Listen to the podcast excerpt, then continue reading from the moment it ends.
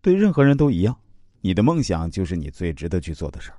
找到梦想，就尽全力去实现它，把值得做的事情做得更好。成功的秘诀是抓住重要的目标不放，所以不要做自己的奴隶。不是每件事都必须做，很多事情只不过是在浪费我们大家的时间、精力和生命罢了。一流的人做一流的事儿，不该做的事儿千万别去做。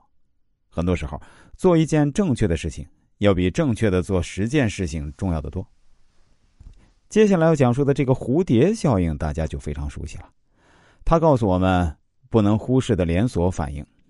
一只南美洲亚马逊河流域热带丛林中的蝴蝶，偶尔扇动了几下翅膀，可能在两周后引起美国德克萨斯州的一场龙卷风。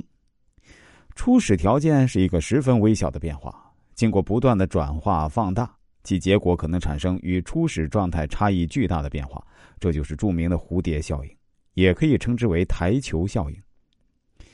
一九六三年，气象学家洛兹伦在一个实验中总结出了蝴蝶效应。这个效应告诉我们，事物的发展结果和初始条件有很大的联系。初始条件出现极小的偏差，对结果的影响是非常巨大的。蝴蝶翅膀一运动，会让它身边的空气系统发生细微的变化，引起微弱气流。微弱气流又会让四周的空气和其他系统发生一系列的变化，连锁反应最终又导致其他系统的极大变化。在喧嚣拥挤的人群中，一位面容姣好的女士看到一个面带忧伤的人，出于自然的关切，冲着他笑了笑。微笑让忧伤的人感觉到生活的美好，让他想到尘封记忆中的一位朋友的友谊。于是，带着那份友谊和问候，他给这位朋友写了一封充满温情的信。这位朋友在吃午饭的时候读完了来信，他得到了一种幸福感，来自久违的朋友。午餐用罢，小费给的很慷慨。